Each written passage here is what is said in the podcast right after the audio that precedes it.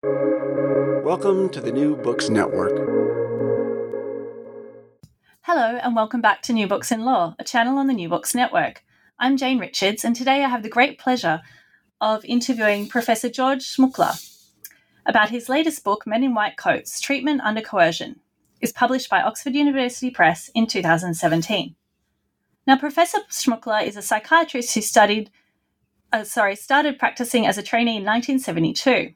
He retired from clinical work in 2012. Now he's an emeritus professor of psychiatry and society at the Institute of Psychiatry, Psychology and Neuroscience at King's College London. His book is Men in White Coats Treatment Under Coercion, as I just mentioned, published by Oxford University Press in 2017. Professor George Szmukler, welcome to the show. Uh, thank you very much, Jane. I'm very pleased um, to accept the invitation um, to speak to you. We're very excited to have you. Now, just to get into it, can you tell me a little bit about yourself and how you came to write this great book, Men in White Coats Treatment Under Coercion? Okay, well, as you said, I'm a psychiatrist. I uh, actually did my medical uh, studies and intern years in Melbourne, in Australia, and then came to the United Kingdom um, in 1972 and have been here you know, ever since, except for a, a period of five years uh, back in, in Melbourne. Um, I've always been preoccupied with coercion. Uh, in psychiatry from my medical student days. Um, I was bothered by the, the idea that perhaps psychiatry was a form of social control that was uh, acting under the guise of a medical discipline. And this was an era I was brought up uh, in, in an era when psychiatry was under considerable attack from uh, Foucault, Szasz, uh, R.D. Laing uh, who, from uh, different perspectives, uh, criticized the whole enterprise of psychiatry. Now, this troubled me a lot. Also, at around that time, 60s, 70s, and 80s, we learnt about the extraordinarily terrible abuses of psychiatry in the Soviet Union, psychi- abuses of psychiatry for political purposes, and that was another wound that uh, needed serious attention. Now, why was this a problem for me? Well, it was a terrible dilemma for me because of all the student placements and experiences I had as an intern. I found psychiatry by far the most interesting and most uh, special, challenging specialty. Uh, and I wanted to do psychiatry. I was more interested in minds, I suppose, than bodies. Um, so I, when I arrived in London, I thought, well, I will get some postgraduate experience in psychiatry because whatever specialty I eventually end up doing, six months in psychiatry is going to, to be helpful. So I started psychiatry and I, I knew after a, a, few months that this was the specialty for me. And I worked with people who were um, very attuned to the difficulties, the problems that preoccupied me. Um, so they were supportive and helpful. We had lots of interesting discussions. But the coercive element continued to preoccupy me, and it led to me doing my doctoral thesis on compulsory admissions to from a London borough that was the borough of Camden. That involved a study of 150 patients admitted on an order and a control group, I think, of 100 patients. That was a big study funded by the uh, um, Wellcome Trust. Uh, but, like virtually all of my colleagues, I found the process uh, of detaining someone very, very uncomfortable. Not as much as the patients, of course. But like my colleagues, I didn't see that in principle there was much wrong with the Mental Health Act. At that time it was the Mental Health Act 1959. In fact, it was regarded as a revolutionary advance over the previous uh, Mental Health Act, which was the Lunacy Act of 1890, and which aimed at making mental health care as much as possible like general health care. And it enhanced the professional role and reduced the complex, extremely complex legal machinery of the Lunacy Act. So, despite looking uh, in detail at the history and circumstances of these detained patients in, in my study, I didn't really see much wrong with the legal grounds for their involuntary admission. There was certainly quite a lot wrong with the psychiatric services at the time, and particularly a failure of follow up care for those people who were discharged uh, and who fairly soon reappeared on, again on a compulsory order.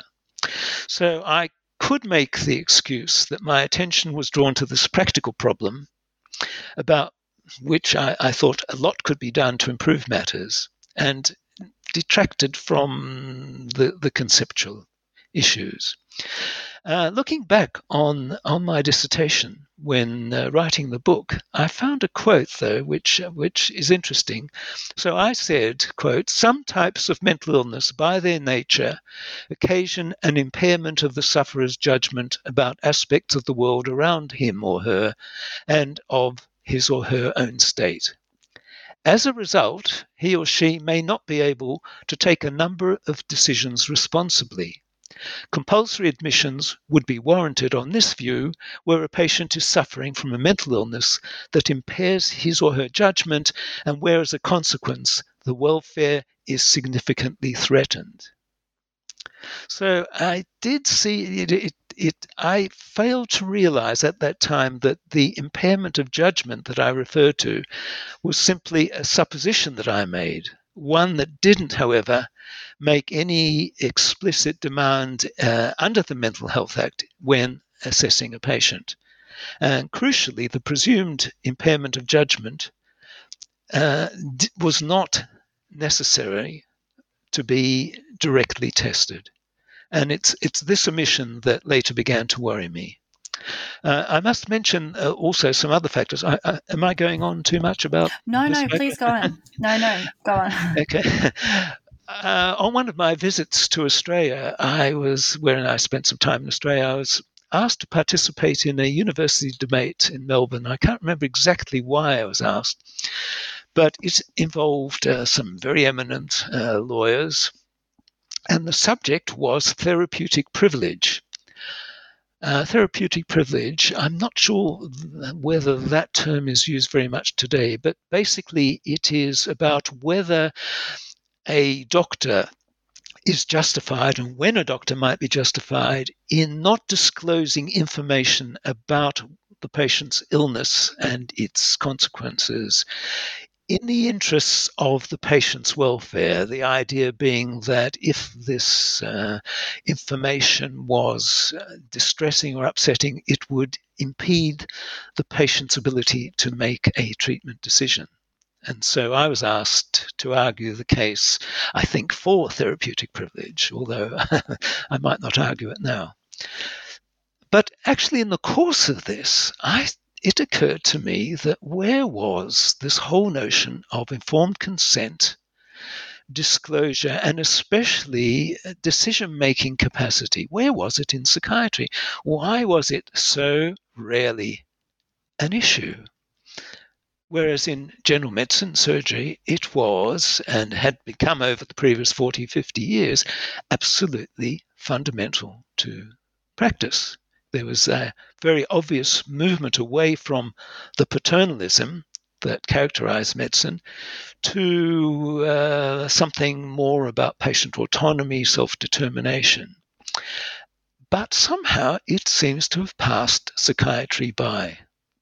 So that at that point, I, I thought, okay, there is something seriously wrong with uh, with the way in which involuntary treatment is uh, implemented.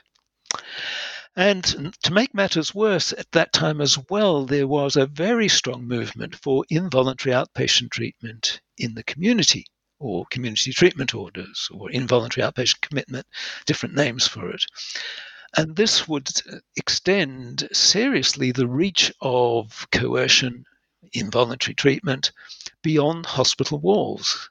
And I was worried about what this might mean.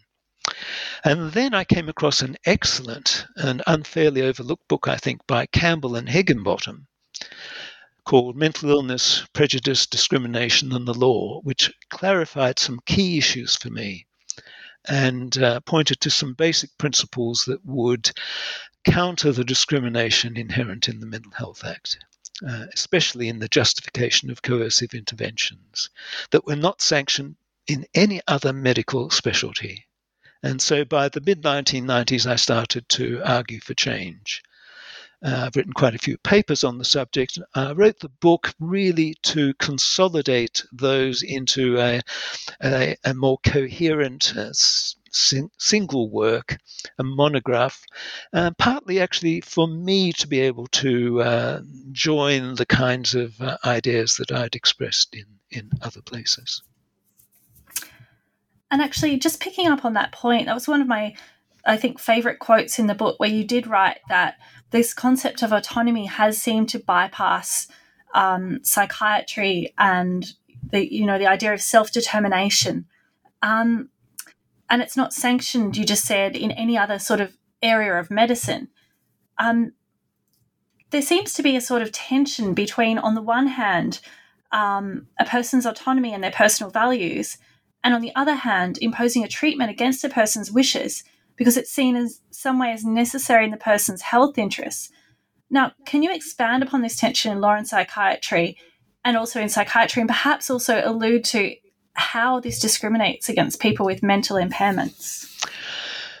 Okay, well, overriding a person's refusal of treatment represents, uh, I think we would agree, a serious intrusion into that person's life. There is, however, a conundrum when it comes to medicine.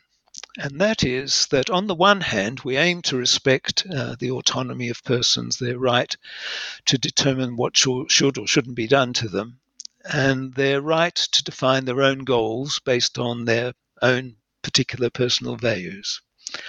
On the other hand, the consequences to their health or health interests or well being uh, of a treatment refusal may be extremely serious, grave, even fatal. So, how can this dilemma be resolved? How do we justify intrusions to prevent serious harms to the person or and to others uh, in psychiatry, not in the rest of medicine? And how can we resolve this dilemma in a way that's morally defensible? Now, we, when we think about treatment against a person's wishes, most of us will automatically think about psychiatry. How do we justify such intrusions in psychiatry? I'll come to in a moment. But I do want to point out that in general medicine, general surgery, there are also intrusions into a person's um, life. And an overriding of a wish or, or a potential act.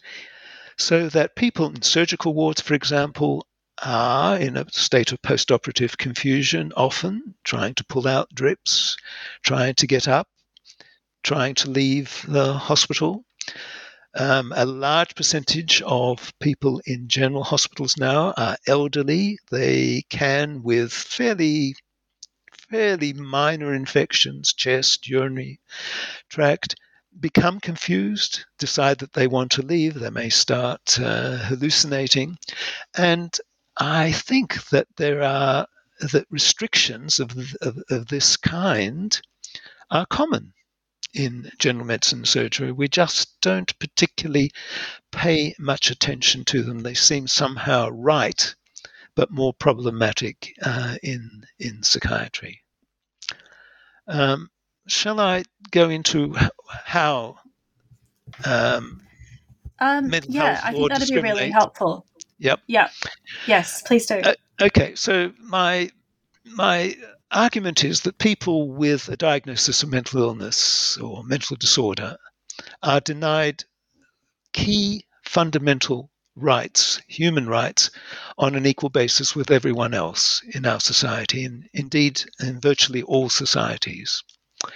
These are the right to autonomy or self determination, the right to liberty, and the right to security of one's bodily and uh, psychological integrity. The violation of those fundamental rights becomes very clear when we realize that conventional mental health law, such as Mental Health Act uh, in, in England, which I'm going to refer to a lot because it's the one I know best, and which is not which is not a particular outlier. So the English and Wales Mental Health Act 1983, like other laws of a similar kind, discriminate clearly, unfairly against people with a mental disorder. Um, now, why do I say this? Well, there are two sets of rules for involuntary treatment one for psychiatry and the other for the rest of medicine. In comparing them, the discrimination against people with, with a mental illness becomes obvious. Now, in psychiatry, we have mental health acts, mental health legislation, civil commitment laws. For the rest of medicine, we have, where we have statutes, we have something like the Mental Capacity Act of 2005 in, in England and, and Wales. Uh, there is a men- Mental Capacity Act with a different title in Scotland and in, in other countries. Or there are where, where there are common law jurisdictions, there are principles in dealing with the imposition of involuntary treatment on a person with a medical or surgical condition uh, against their wishes. But the point is that the rules are entirely different in the psychiatric cases versus the non psychiatric cases. So in psychiatry, the, the usual justification for uh, involuntary detention and in most places for involuntary treatment are that one, the person has a mental disorder, usually not closely defined, rather vague, permitting a fairly broad interpretation. Uh, it's sometimes said deliberately so, so that advances in research on diagnostic practices and on uh, defining mental disorders will not be uh, interfered with by by the law. So, a diagnosis of mental disorder, and secondly, risk. That is the risk of harm to the person, to the patient, to their usually health interests or safety, sometimes well being, the terms that might be used, or harm to other people, the protection of others. One doesn't find the protection of others in mental capacity type legislation or guardianship type legislation. Now, so I, am going to call these criteria the the disorder and risk criteria. These are the criteria in psychiatry. Now, what are the rules in all the other specialties? And they're entirely different, as I say. In non psychiatric cases, the person's ability or capacity to make a decision about treatment is absolutely fundamental to whether one can begin to justify overriding a treatment refusal. A refusal made with decision making capacity is respected no matter what the health outcome might be, no matter how grave.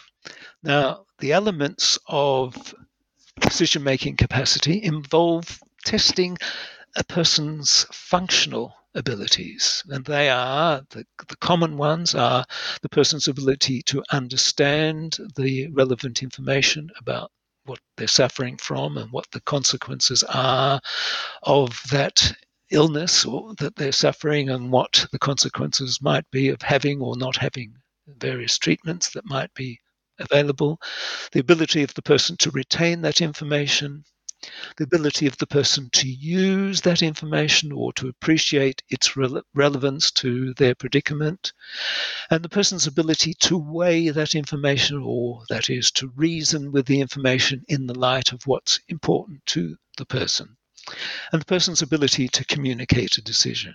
Now, it's obvious that none of those abilities make an appearance in conventional mental health law. And secondly, even when capacity is lacking, an involuntary intervention is generally only justified if it's in the person's best interests. Now, in assessing best interests, it is, although a contested area, it is generally accepted, and increasingly so, I think, in the evolution of thinking about best interests, that it's the person's perspective that is key. That is the the person's deeply held values and beliefs, uh, wishes and feelings, these are the terms used in the Mental Capacity Act, that these play a significant and, and maybe the paramount role in determining what is in the person's best interests. Now, there are other interpretations of the best interests, more of an objective kind, doing a kind of a checklist or balancing uh, um, act between the costs and benefits of the treatment. But that is that seems to be becoming less uh, common, and it's more the subjective best interest along the lines that that I've described, in which the person's deeply held beliefs and values, wishes and feelings are receiving more uh, emphasis. Now, it should be clear that these two considerations, capacity and best interest, play virtually no role at all in initiating involuntary detention, uh, nearly always, and treatment uh, in mental health care. Now, in some countries, the detention follows the disorder and risk criteria, but the treatment then might require an assessment of the person's uh, ability to give informed consent to the treatment. Um, now, uh, that's the case in Germany, for example, and in the United States and, and other places. I'm not going to go into that in detail, but I will just say that the way in which the person's competence uh, is assessed varies enormously, even from state to state in the United States, I think. Uh, and also, one of the elements of informed consent is voluntarism. And if somebody is being detained as an involuntary person in a psychiatric uh, institution of some kind, is there agreement to treatment? Can it be voluntary if the cost of saying no is continued detention? Okay, so it's clear, I hope, that there is a very, a totally different approach to justify the justification of involuntary treatment in psychiatry and in the rest of medicine. Now, actually, there are there, there, there is another element, and that is that in, as I mentioned, in capacity law, there is no protection of others element. In psychiatry, that linking of risk the risk to the person, to their health or safety or welfare, and the risk to other people. And they're nearly always there together. There are some exceptions. Uh, Italian uh, Mental Health Act does not have the protection of others. Um, so this allows, if one thinks about this, this then allows the detention of a person with a diagnosis of a mental disorder, vaguely defined, blurred edges, to be detained preventively, albeit in a hospital uh, eventually, on the basis of risk alone, without having first, like the rest of us, having committed some kind of offense or to be strongly suspected of having uh, committed an offense. Now, this is, seems to me, clearly discriminatory. This is almost a unique liability to detention that people with mental disorder have. There is another exception, it's, it's a trivial one, and that is the quarantining of people with an infectious disease.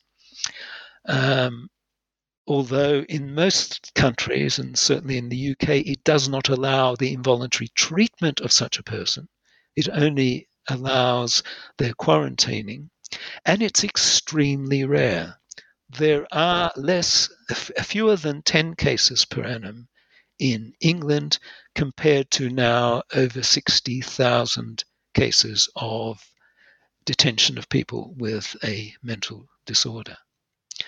So, if we are going to observe the principle of justice, we would have to say that all persons posing an equal risk should be equally liable to preventive detention, and that people with a mental disorder are denied the protection from preventive detention enjoyed by, by the rest of us. So that, that that so so if I can just summarize it and say that the discrimination lies in the failure to respect the autonomy of people with a so called mental disorder in the same way as it is respected for all other patients. Yeah, it does seem hugely discriminatory in terms of the rights that are abrogated. You mentioned the right to autonomy, the right to liberty and security of the person, the right to in physical and bodily integrity, and this applies exclusively to people with um, a diagnosed, very vague, you said, mental disorder, um, who are categorized as posing some sort of risk them- to themselves or to others. So, you're really interesting in your book and also in your previous research. You do propose a solution that would eliminate some discrimination against uh, people with um, mental impairments. Um, I'm wondering if you can talk about this proposal. Okay. Well, the proposal, uh, we, uh, a colleague, uh, Professor John Dawson, who's a lawyer, and I have coined the the term affusion law. Um, so, the framework that we're proposing, which is non-discriminatory, is a framework that is importantly generic. It applies to everyone. There is no requirement that the person should have a diagnosis of a mental disorder. And the framework is based on decision making ability and best interests, which supports autonomy as it does in the Mental Capacity Act, but also incorporates the important strict regulation of detention and involuntary treatment that one finds in civil commitment law. Now, it's very clear that there in, in the mental capacity in, in England and Wales, for example, that it there are problems in determining whether a person can be um, forced to have treatment in terms of well, how is it author- authorized? Who is authorizing it, for how long, what kind of review process is there, what kind of appeals process is there. So we couldn't simply apply the Mental Capacity Act across the board to everyone. We, John and I felt it was important to, to have a strict regulation of involuntary treatment and uh, and, and, and the important uh, safeguards and protections that are required. Um, okay, so that's our proposal, and it means it's it's generic. It applies to all persons who have a problem with decision making, whatever the, their diagnosis, uh, physical or mental, in any setting, medical, surgical, psychiatric, or in the community. There is no need for a specific mental health law um, the fusion law is formulated uh, so it's applicable across all medical specialties from psychiatry to orthopedics. Now, what is important here, and that we, I'm sure you're going to want to discuss, is well, how how valid or reliable are these notions of decision making capacity and uh, best interests? Because so much turns on that in the, in the fusion law. Yeah, perhaps you can elaborate on that now. Um, these ideas about um, decision making ability and how that works in terms of assessments in the fusion law. Okay, so there, there has been some evolution in uh, my thinking about this, uh, which uh, which which I do uh, describe in the book, but I've taken perhaps a bit further since writing the book. So the first point is that the concept of capacity in best interest as as it occurs in the Mental Capacity Act has met with a favorable uh, response on the whole. But there are some criticism, have been some criticisms of the notion of decision making capacity, um, and that is that it seems to be, it aims to be almost entirely procedural or cognitive rather than looking at the values of the person whose uh, ability to make decisions is being assessed. It's been argued that values don't play a role in the assessment of capacity. It seems to be uh, taken to be something to do with the way the person's ability to uh, understand, to remember, to think logically. Uh, and missing from that, it's said, uh, is uh, any interest in the person's emotions or, or values. Now, uh, there has been a change, an, an evolution in the way in which capacity is being seen, certainly in the law uh, in, in uh, England and Wales and, and in Scotland, I think, in which the, the move is towards a a much greater regard for the person's values, beliefs, and, and values. Now, they're obviously very important in, in best interests, but there is some increased attention to those to the person's values in the notion of capacity. Now, there is a case that shows this very well from the uh, Court of Protection. Um, in uh, England, I, uh, I could talk about that case. So this this is a yeah, I think that'd be really interesting, actually. Yeah, yeah. So this is a case of a patient uh, called C, um, who um, became known. It's become known as as the case of the um, the the lady who whose lives a life that sparkles, and it was written up uh, quite a lot in, in in in the press because of the um, strangeness to to many people of the decision. So, if I can just quote here from from what the judge said in his summing up. So he said, C is a person to whom the epithet conventional will never be applied. By her own account, the account of her eldest daughters, and the account of her father, C has led a life characterized by impulsive and self centered decision making without guilt or regret. C has had four marriages and a number of affairs, and has, it is said, spent the money of her husbands and lovers recklessly before moving on when things got difficult or the money ran out. She has, by their account, been an entirely reluctant and at times completely indifferent mother to her three caring daughters. Her consumption of alcohol has been excessive and at times out of control. C is, as all who know her, and as C herself appears to agree, a person who seeks to live entirely and unapologetically on her own terms, that life revolving largely around her looks, men, material possessions, and living the high life. In particular, it's clear that during her life, C has placed a significant premium on youth and beauty and on living a life that, in C's words, sparkles. Now, this case arose because C had taken a huge overdose of paracetamol uh, with champagne and had uh, renal failure, kidney failure, for which she was receiving dialysis. She decided to refuse the dialysis. Now, the consequences of refusing renal dialysis is almost certain, uh, almost certain fatal outcome, and it can be within a week or so. So this was a very serious issue, and made even more serious by the fact that the physicians, the renal physician, argued that her chance of a complete recovery of renal function was as high as 85 or 90 percent. Now, what was the decision of the judge?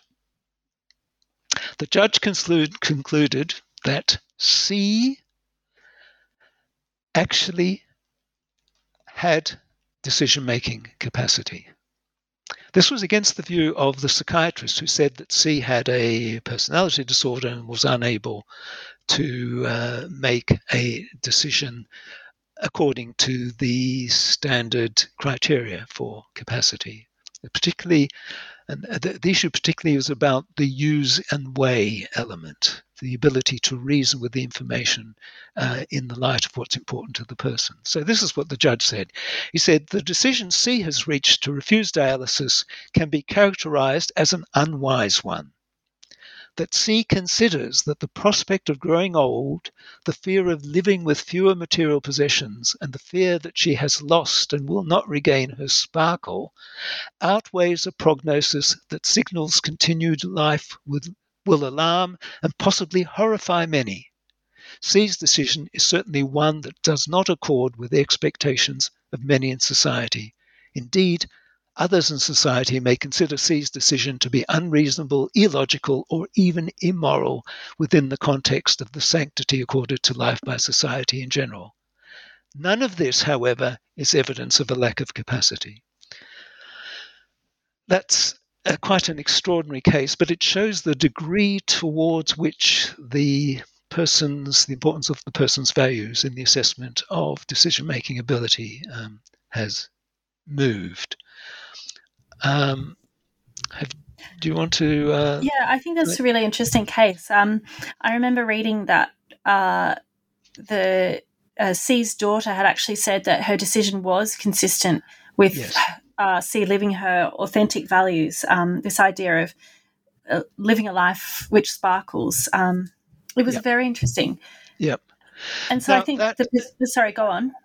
Well, I was just going to say how that uh, chimed very well with with some thinking I'd been doing about the role of values in assessing decision making ability and the uh, work that I'd done with Natalie Banner, a, ph- philosopher who just happened to be at King's College London. I'd read her PhD uh, online. She'd done that at a university up north and I was going to contact her, and then I was told that she was actually now at uh, King's. Um, so she had really written this uh, account of decision making ability from the perspective of the philosophy of Davidson, American philosopher Donald Davidson, who talks about uh, radical interpretation. Um, shall I say a yeah, bit more please, about that? Yeah, no, yeah. please do. Okay, so radical interpretation. Davidson was uh, interested in how one makes sense of a, a, person he called the radically unfamiliar person.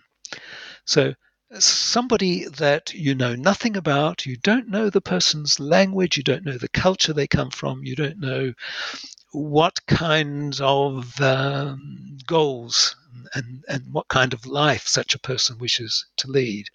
How does one go about um, interpreting, that's the term he's using, or making sense of uh, that person, of what that person says, what they do, the beliefs that, that they might have. And he says that we are we do it through the kind of mental structures that we share with with all other people. It's somehow built into us is is this ability um, to interpret other people, and we do it by employing what he calls the principle of charity. And that is, if somebody is saying something that seems strange, bizarre, um, totally unexpected, um, we we we use we look at two things about what that person is saying or believing or, or doing. And the first is how coherent that that is, what they're saying or what they're believing, with their other beliefs and uh, values and concept concept of, of, of the good life for them. So it's how, how, how, how coherent the whole system of beliefs and values is, and how coherent a particular statement that a person makes that seems rather odd, how consistent or coherent it is with that set of beliefs and values. That's the first. And the second is what he calls correspondence. That is, that we assume that when a person is talking about their beliefs and values or accounting for their actions, that they have an appreciation of reality. That what they're saying or doing corresponds with, with the real world as we agree the real world is constituted.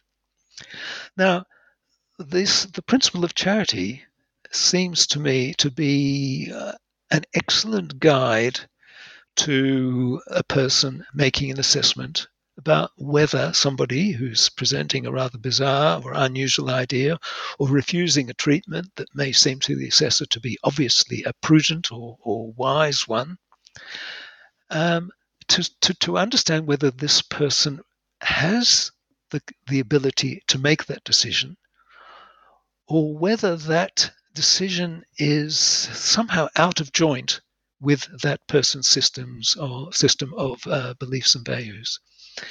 And if it is out of joint with that system of beliefs and values, then that one might conclude undermines that person's ability to make a decision. So, what I think that in the case of C, the judge was seeing was the coherence of C's system of beliefs and values, and that her decision, which seemed so uh, imprudent, so unwise, so grave in its consequences, he said, well, it's coherent with her system of beliefs and values, and her decision making ability is, is thus not undermined. Mm, and I think this is a um, probably a good point to pick up on this idea of a person's um, consistent values and ways of living their life, and especially as in your interpretation of the Convention on the Rights of Persons with Disabilities or the CRPD, um, it, it talks about the rights, the will, and the preferences of persons with impaired mental capacity. Um, and so you provide a sort of a solution in how to reconcile these sort of really co- like competing tensions. Um, I think one of the examples you give in the book is an uh, is in relation to anorexia. So a person's value may be to you know stay alive, um, but their preference may to be to not eat. Um, you know these things don't sort of go together. I'm wondering if you can talk a little bit about all of these kind of sort of tensions um, and reconciling these in uh, in relation to the CRPD. Okay, well, uh, I, I, think the CRPD, the Convention on the Rights of Persons with Disabilities, uh, which I think was adopted in 2006 by um, the General Assembly of the United Nations, I think this is an extraordinarily important convention uh, for people with uh, disabilities, and that includes people with what are termed psychosocial uh, disabilities, or people might call um, mental illness or mental disorders of uh, some kind. Um, so, if if countries adopted, well, in fact, I think that the last count, 177 countries had actually um, signed um, the convention.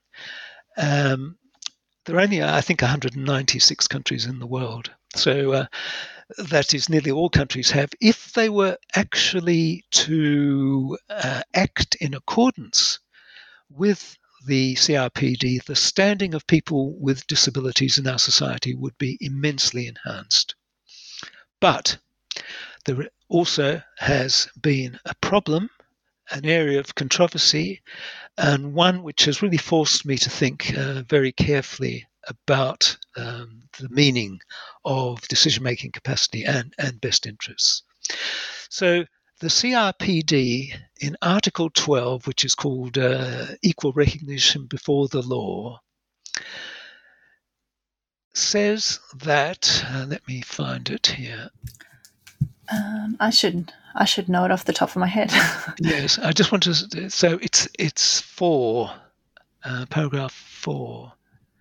Uh, anyway, well, I it's, it's, I should have had it better prepared, but it's it it says that it talks about the Article 12 says that legal capacity is something that all people have, including people with a disability, and they have it uh, in a, they retain a legal capacity under all circumstances with as as do other people.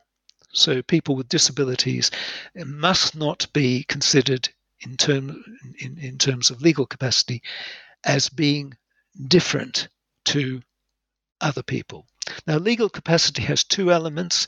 It has the, uh, the, to have legal standing, that is, to have rights, to be recognized as having rights, and secondly, legal agency, and that is the ability to act on those rights and to have those rights legally recognized.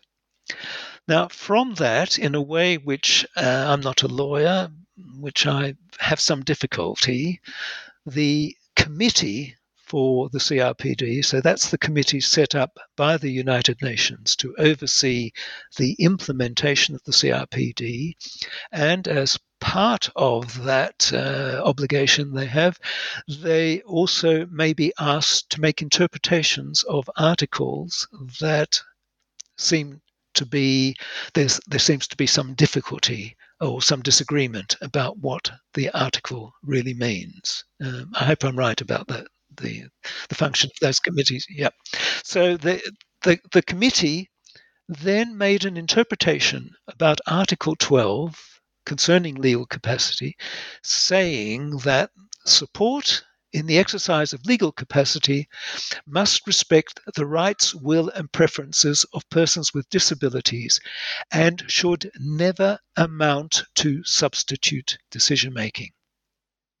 State parties must review the laws allowing for guardianship and trusteeship and take action to develop laws and policies to replace regimes of substitute decision making by supported decision making which respects the person's autonomy, will, and preferences. The denial of the legal capacity of persons with disabilities and their detention in institutions against their will, either with with uh, uh their will, either without their consent or with the consent of a substitute decision maker, constitutes an arbitrary deprivation of liberty and violates Articles 12 and, and also 14.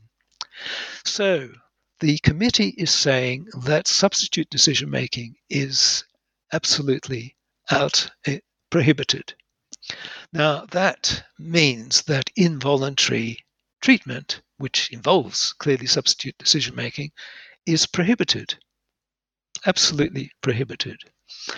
Now, I understand the rights as they're very beautifully presented in the CRPD, but I don't understand, or didn't understand, or I don't understand what is intended by will and preferences. Because this very, very important uh, injunction that we must respect the will and preferences of all persons, including persons with disabilities, that has not been defined by the committee. So I thought, well, you know, what what could it mean? So I thought, well, you know, what what is the meaning of will and what is the meaning of preference? Now, I learned from lawyers like John Dawson that when a law, when a statute uses two words, those words have a different meaning. Yeah, or else you just use one word. So presumably there is a difference between will and preference. So immediately, you know, um, one must respect both will and preferences, but what if will and preferences mean different things? Um, so there, there's a problem there. And then I looked at preference, and that's fairly easy. That's in the Oxford English Dictionary, and it is preferring one alternative over another. That's fairly straightforward. But will, will is something uh, that is much more difficult, and uh, there's a lot of philosophy in the, in the area of philosophy of mind and action about will, and of course, philosophers don't agree with each other. Um, but just taking the, the, the meaning of the word will in everyday language and comparing it to preference, you wouldn't say where there's a preference, there's a way. But you do say where there's a will, there's a way. So that will seems to represent something much more resolute, much more determined than a preference. A preference is something that is less deeply rooted in some way in in in a person's uh, goals uh, and something that's expressed more in in the moment or, or in the present so that so in everyday language there seems to be that difference in philosophy there is a general i think a general idea that there is a difference between the will and something like a desire or a wish or an intention, which I'm going to call a preference. So the will is some higher order structure which incorporates something about the person's deep beliefs, values, conception of, of, of the good, their deeply held commitments, which against which a desire or an in, intention or a wish is tested to see whether one whether the person should act on that desire or or wish. And i'm calling that desire or wish a preference. So i'm saying that the difference between will and preference is that the will is a higher order test about whether a preference is consistent with that will and is giving reasons for for uh, and the will is giving reasons for the person to act on that uh, desire or wish or, or or intention. Now i think that's really very helpful in understanding capacity. And i think it links pretty well with davidson's radical interpretation and with the case of c and that is that when somebody says, No, I reject this treatment that you're offering me, so somebody with anorexia nervosa, for example, says, um, No, I, I, um, I'm rejecting the need for me to put on any weight. Um, is that rejection of treatment is it coherent with that person's deeply held beliefs, values, commitments, and so on. That is, is that preference for not having treatment consistent with the person's will? Now, the will um, would be those, as I'm interpreting it, based, manifest in the person's deep beliefs and values, is the, the, the person with anorexia nervosa, is that rejection of treatment consistent with that person's deeply held beliefs and values. And I think that what what one finds, and I think anorexia nervosa is probably the most difficult of all the the uh, psychiatric disorders in in understanding what a lack of capacity might involve. Um, because the person with anorexia nervosa might actually pass the conventional capacity test, the more procedural capacity test. That is, the person will uh, understand why the diagnosis of anorexia nervosa has been given, that it involves losing a lot of weight and it involves not wishing to put on any weight and feeling distress about putting on weight, and that person will understand, be able to retain that, will be able to understand, yes, that this could be a description of the person's current uh, predicament. Um, and understand, the person may understand that there may be a very bad outcome for the person if uh, he or she, usually a she, continues to self starve or to vomit, uh, to take excessive uh, laxatives, all sorts of physical harms, and, and maybe even death. Understands all of those things and says, but actually, you know, it's more important. I think it's more important for me not to put on weight than those other things. Um, now, if those other things had been until the person developed uh, anorexia nervosa, what was important, what was most important, of greatest value to the to to the person, then that refusal of treatment is grossly inconsistent with that person's life choices. So, you know, I, I, think in the book I talk about a medical student, a, a young woman who, as a child, who's the daughter of, of two doctors, who even as a as a young child wanted to be a doctor, would play with her steth- father's stethoscope and listen to the heartbeat of her siblings.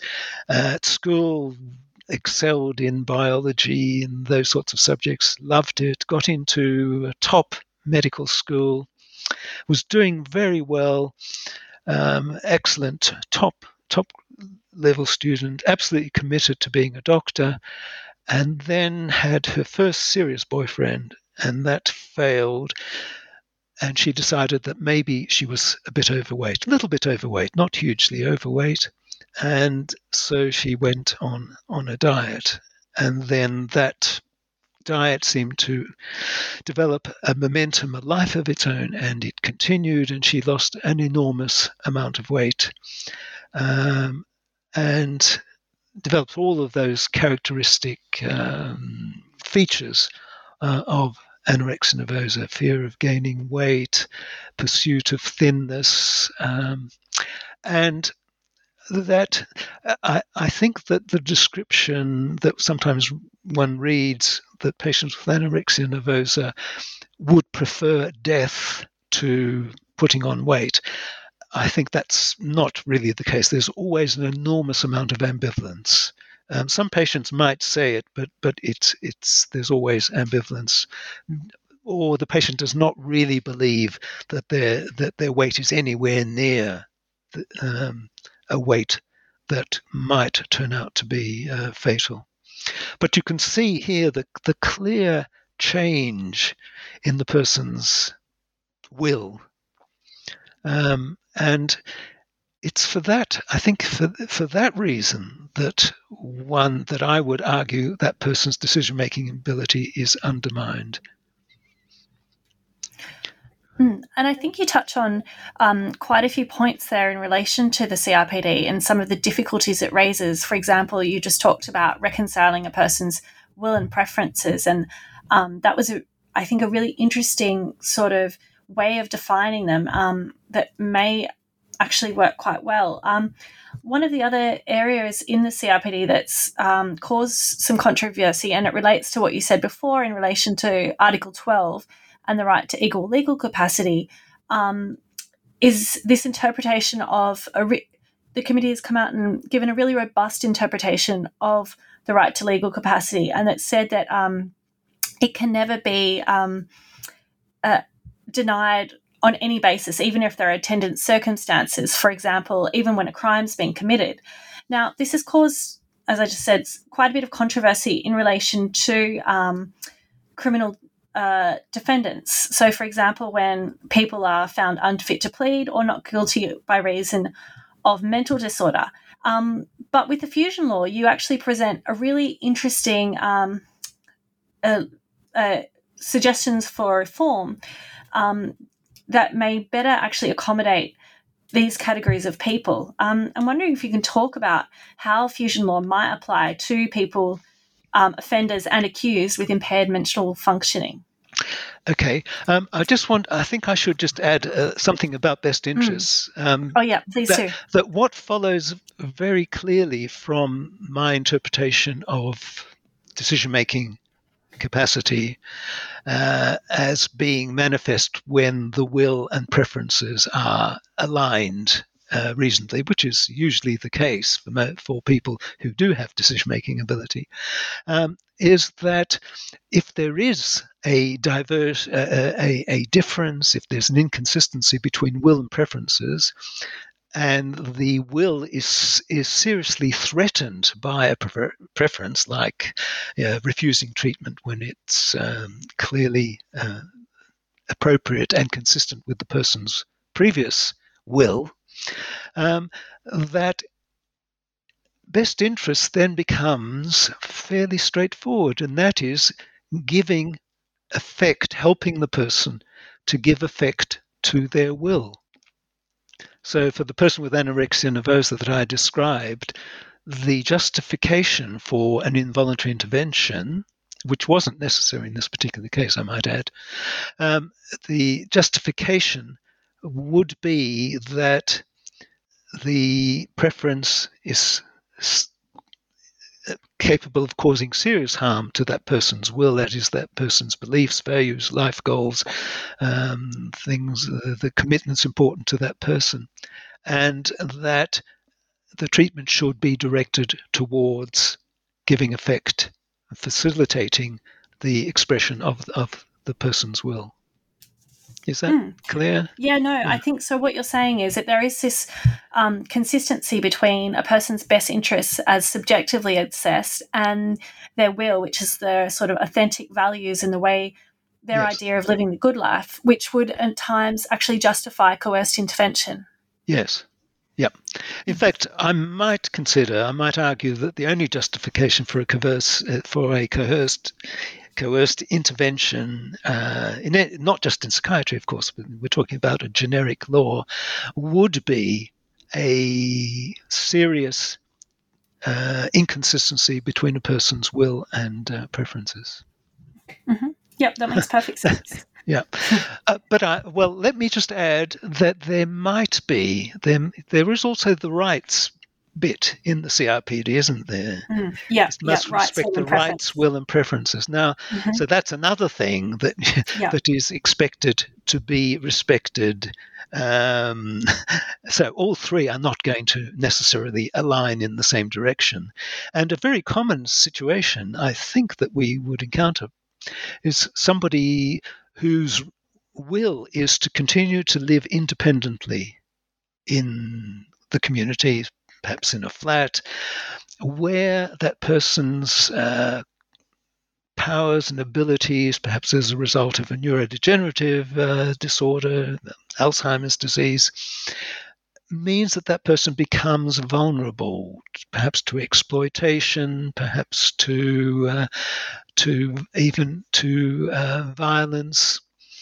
Um, so they the right they have a right, presumably, Will they have a will to live independently in a situation which exposes the person to these risks?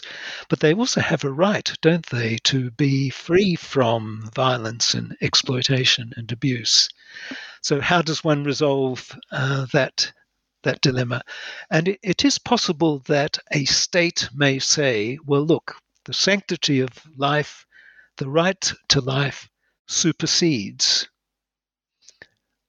a person's will to end their life. Um, so uh, I think society plays a role in in in setting some kind of balance, perhaps between rights and will.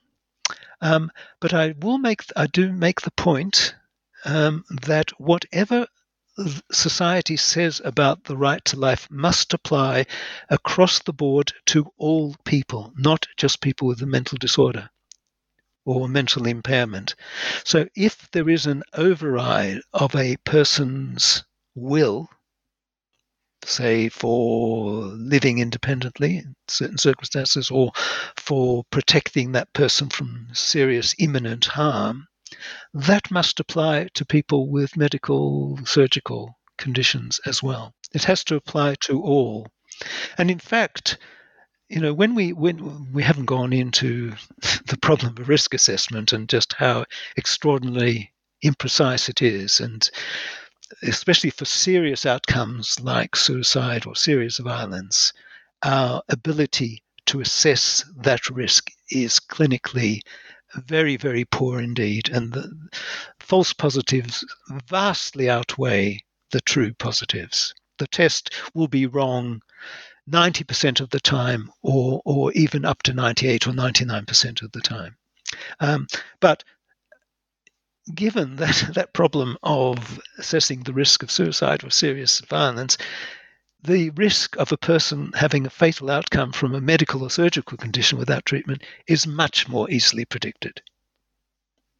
So, what, what I'm arguing for is that there's a parity between mental health care and all other health care in relationship to overriding a person's will.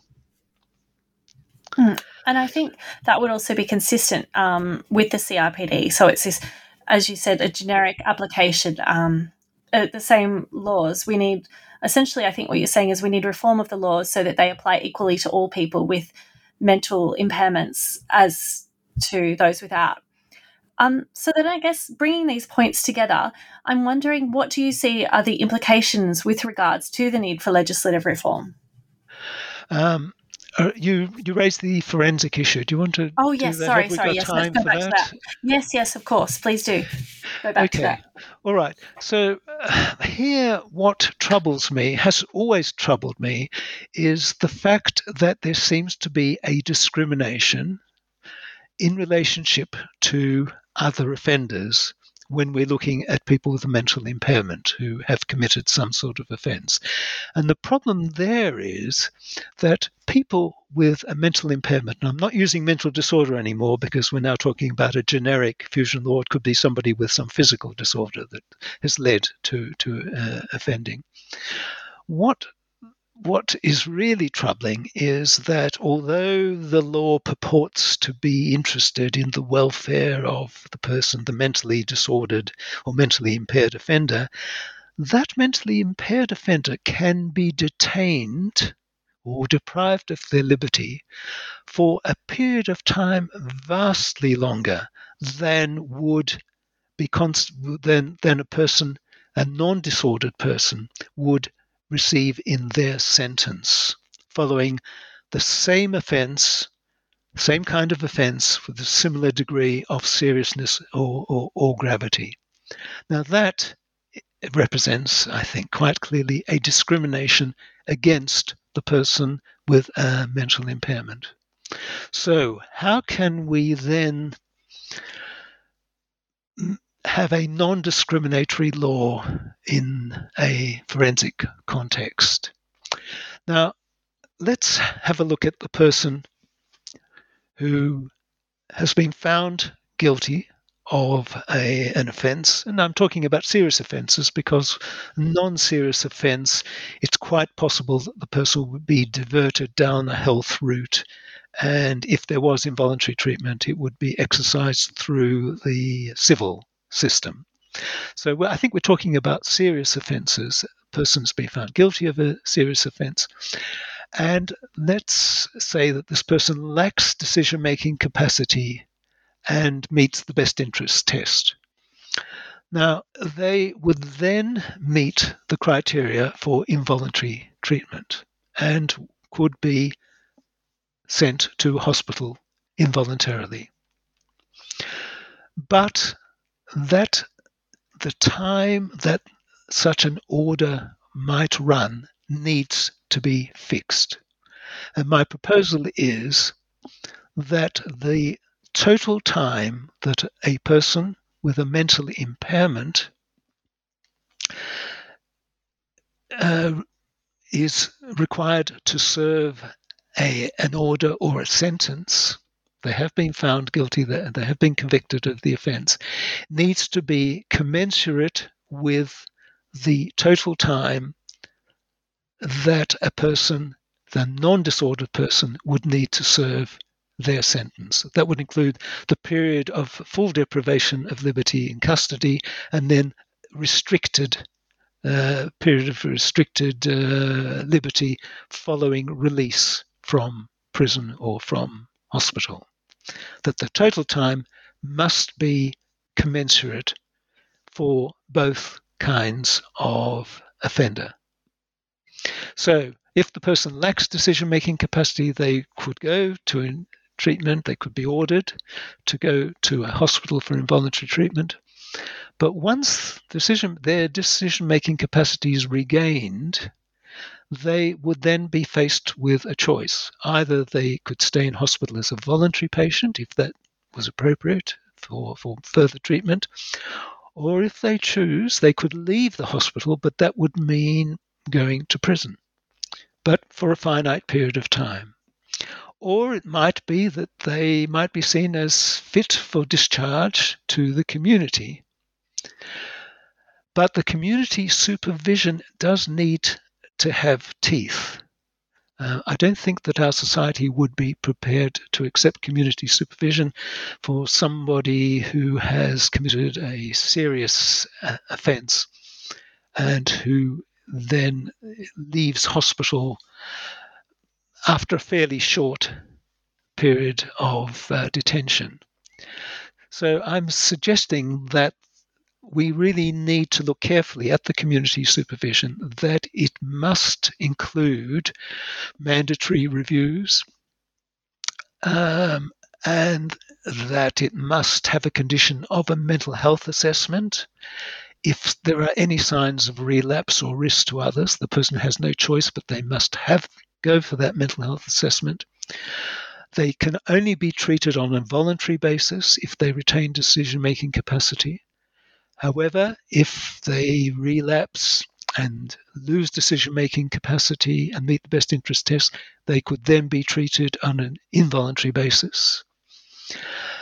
Now, so that's they're the teeth that such a supervision order might have, but it should also be constructive, offering support and help, as well as having a monitoring role, and, and there may be a role for special types of supported accommodation the supervision one might think about in, in, order to give it even more teeth, and this becomes important perhaps with people uh, with mental condition defences, where they're going to actually not have a custodial uh, sentence a- at all. One might consider a breach of a community order as an offence in itself. Now, there is uh, there are examples of this in, in English law. Certainly, there's a Prevention of Harassment Act of 1997, I think, where there is a community order, and if the person breaches the terms of that order, they then return to the court and are charged with a new offence, which is the breach of that order, uh, which may involve a custodial uh, sentence up to five years or, or other disposals. So if if if we are concerned about the risk presented by somebody within this system, the time limited period of deprivation of liberty, then one might think of um, the community supervision order having teeth. For the offender with a mental impairment, where th- that person might benefit from treatment, but who actually has decision making capacity, then that person could not be treated involuntarily under the terms of the fusion law. They would have a choice to go to hospital, but as a voluntary patient, or if they don't consent to going to hospital a voluntary patient, then they would go to prison like a normal offender. I mean, they have the decision making capacity, they understand what the consequences are of their disorder, they and they make a choice. Now one would hope that they would I would hope as a clinician they would choose hospital treatment, but but they may not. They can, of course, be transferred to hospital later if, if that's appropriate and the person consents. Obviously, if they become ill and lose capacity and treatments in their best interest, they could be treated involuntarily in the hospital. And they would then, the, the, such a person with decision making capacity would be discharged on a community supervision order on the same basis as um, those without who, who, who started off uh, in hospital. Now, there is a, a, an objection that has been made to this, and that is what about people who need restriction orders, you know, who, who are likely to continue to be at high risk to others? If you limit the term of their prison sentence we limit the term of their order or sentence to that which would be appropriate for the non-disordered offender, we're not society is not going to be protected in the same way. And here I would argue, I don't know where, how common this is in, in, in, across the world, but in the UK there is the option of an extended sentence.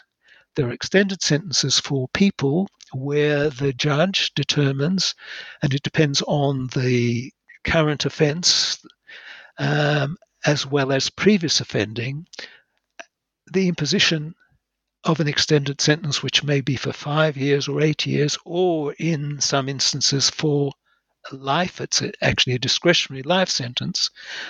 Um, I w- would not see a problem under the fusion law with people with a mental impairment being put on an extended sentence or order on exactly the same basis, on exactly the same criteria as the non disordered offender.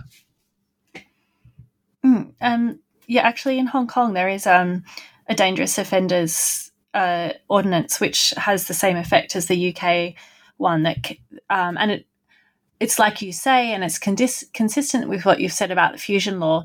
Um, it could be applied generically, so not just specifically to offenders and accused with um, mental disorders. Yeah. Well, one way of dealing with this, I mentioned earlier, the discrimination in conventional mental health law uh, of the protection of others as it applies to people with mental disorders. That is, it's a form of preventive detention purely on the basis of risk. One could um, argue against, we could suggest an alternative non discriminatory um, law, which would be a generic dangerousness legislation law. So it would it wouldn't matter whether the person has a mental disorder or not. If they present a risk according to whatever the criteria are, then they could be uh, preventively detained in, in, in custody. Hmm, and that's consistent with what you have said about risk, about it being notoriously difficult to predict. And yet, it's only people with mental disorders um, that are sort of subject to these risk assessments. Um, yeah, so I guess just bringing these points together, can you just comment briefly on the implications with regards to the need for legislative reform as you see it? Well, um, I would argue that the case that conventional mental health law discriminates against people with uh, mental illness, mental disorder, mental impairments is uh, incontrovertible. Um, most people I managed to convince that, that this is the case. The, the problem then becomes what to do about it. Um, I think it's the case, is it not, that if there is a breach of human rights that are civil or political rights, then there is a need for immediate um, res- rectification. Um, whereas social, economic, cultural rights, it is a, a process um, that must move forward, but at a pace which is which is appropriate. So, uh, on that basis, then I think it is urgent that we replace mental health law with uh, fusion law, or or we make make mental health law the same as um, mental capacity uh, type legislation, and that needs to be done immediately. Um, I think that the, the, the argument for this is is very strong if one accepts the the fact that there is this fundamental uh, discrimination. Whether that will happen, I don't know, and I, I, I think in the book I try and look at what the future might hold, and I see that there is a tension between two two possible directions. One is, as as we've discussed with the CRPD, and generally uh, an enhancement of the voice of patients or service users, people with uh, mental illness or psychosocial disabilities.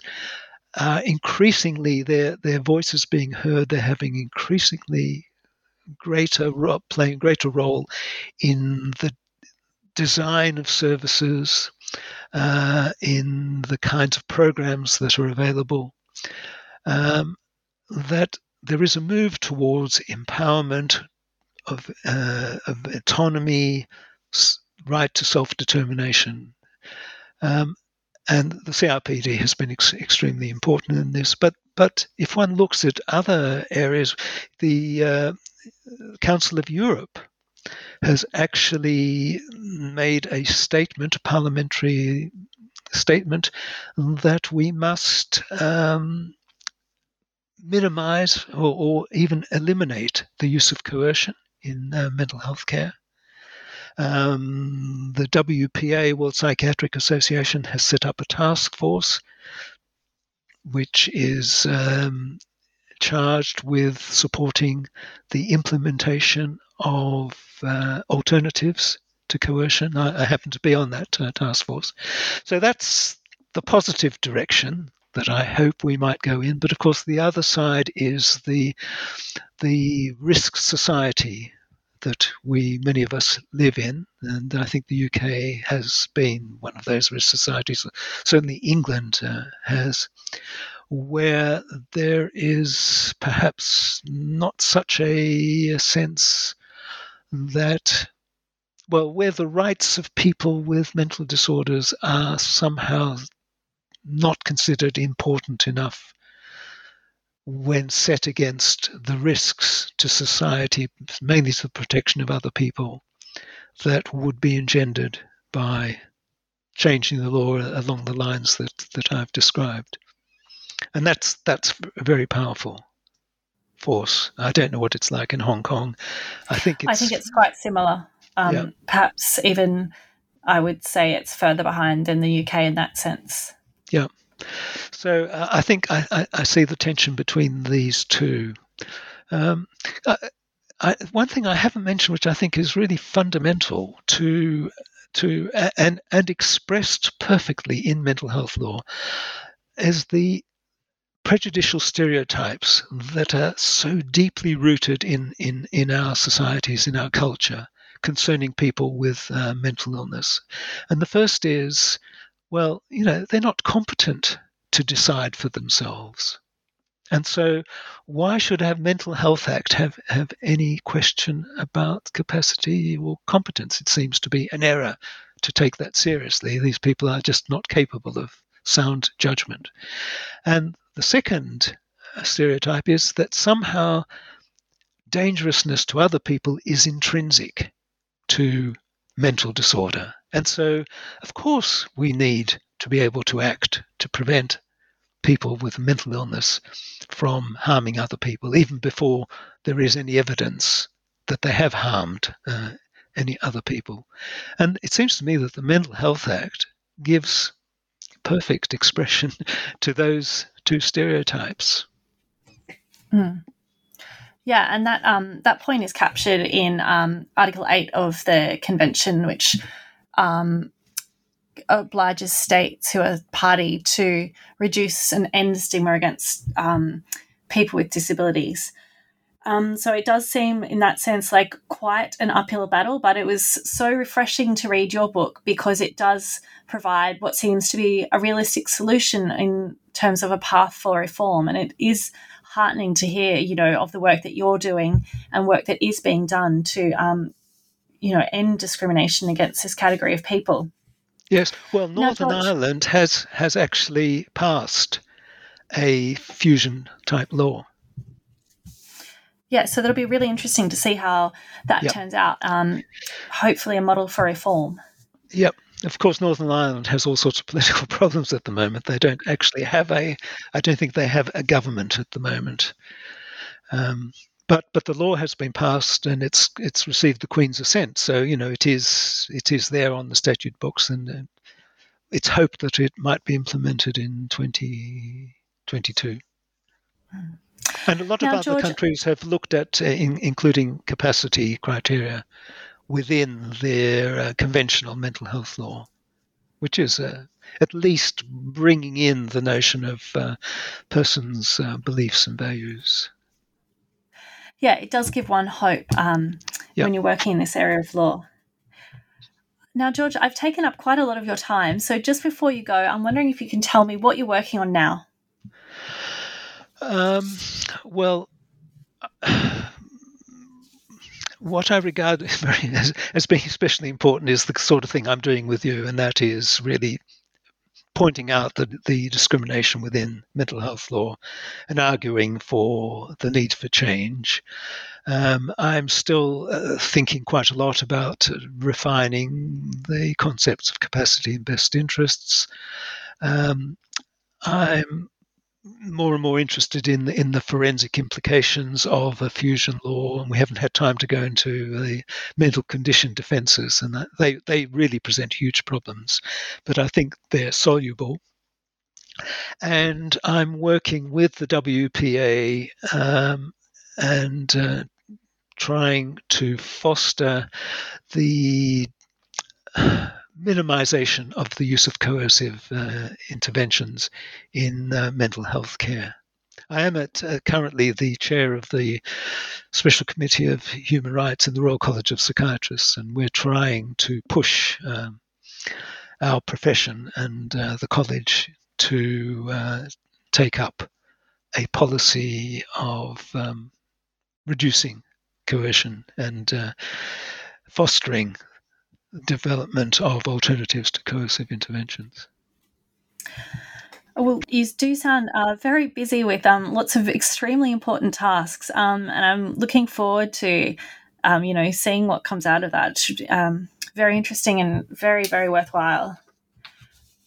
Um, so, just to sum up, I'm Jane Richards, on, and this is, you've been listening to New Books in Law. It's a channel on the New Books Network, and I've had the great pleasure of speaking today with Professor George Szmukler about his latest book, Men in White Coats Treatment Under Co- Coercion.